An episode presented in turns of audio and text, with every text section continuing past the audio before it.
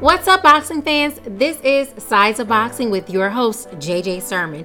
In this podcast, JJ gives an in depth analysis of nearly every fight, from undercards to main events. Now, let's get into the ring.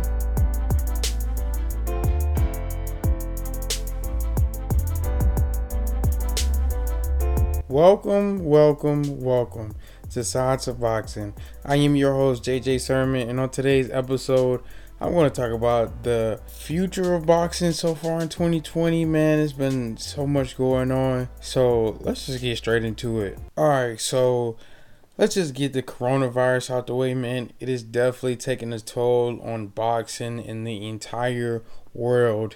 And there's a lot of fights that have been postponed, like the Maurice Hooker versus Regis Prograis fight as well as Shakur Stevenson, Michael Conlan. The list can go on and on and on about how many fights have been scanned, canceled in or postponed in the month of March and April.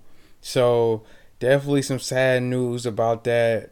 However, though, I just want to make sure I continue to give out content. So I'm probably going to talk about um, my first thoughts on some fights in upcoming episodes, like the Anthony Joshua fight versus uh uh, Pulev. So we'll talk about those. But for the most part, man, it's it's definitely a time where a good time where we can go back into old boxing videos, maybe talk about those, and then just talk about some new things that's going to happen um, in the boxing community. If any new news happen, any new signings, anything of that nature, I'm definitely going to try to put that out.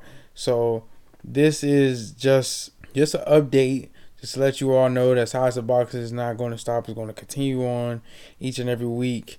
And I hope you all enjoy. And this concludes this episode of Sides of Boxing. I want to thank each and every one of you for listening all the way to the end. Be sure to like, subscribe, and leave a positive rating.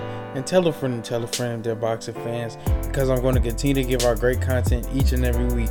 Now, there aren't any upcoming fights, but I hope you all just stay safe and God bless.